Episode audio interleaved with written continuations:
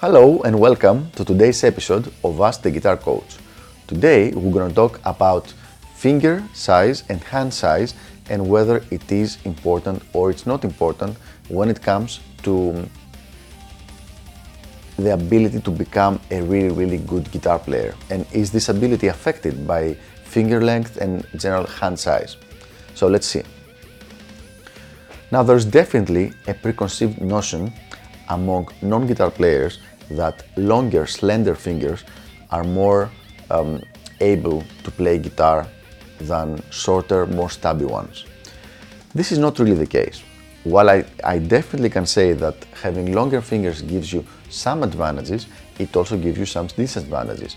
And having shorter, maybe stubbier fingers, it gives you some disadvantages, but it also gives you some advantages. Let's see if we can examine this uh, back and forth. So, longer fingers. If you have longer fingers, it's going to be much easier for you to make wider stretches. That makes perfect sense. Longer fingers are able to stretch wider, or at least with less effort.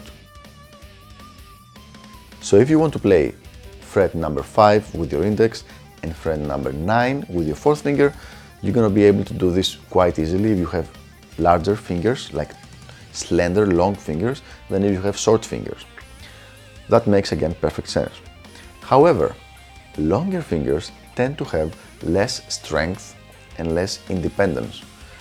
And the, this is the case because of the levers. Like if it's longer, there is less ability to transfer strength throughout the end of the finger. So people that have longer fingers need to develop more strength in them. So once again, you win some, you lose some. Here's the bottom line of the whole thing. I've been teaching for a few decades now and I've had thousands of students and hundreds of those students continue to become professional musicians. I have found absolutely no statistically significant correlation between finger and hand length, like strength, finger length and hand size, and how important and if it's important in you becoming a professional guitar player. Some things are going to be easier with longer fingers. Some things are going to be easier with shorter fingers.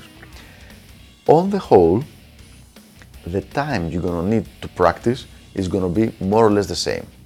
But depending on whether you have shorter or longer fingers, you might need to allocate this practice time a little bit more differently. But it's not going to be a different time altogether. It's going to be, take the same time. So I hope this helps with clearing out this issue. Basically, don't worry about your fingers. No matter the size, you can make it uh, work very, very well. Personally, my fingers are kind on the short side. They're not too short, not too long. They're average, maybe a little shorter, and I can play um, rock metal guitar, I can play flamenco guitar. Some things were a little easier and some things were a little harder, but it all evens out later on. So that's all. I hope I helped with this uh, specific subject and we'll be back with the next episode of Ask the Guitar Coach. Bye bye.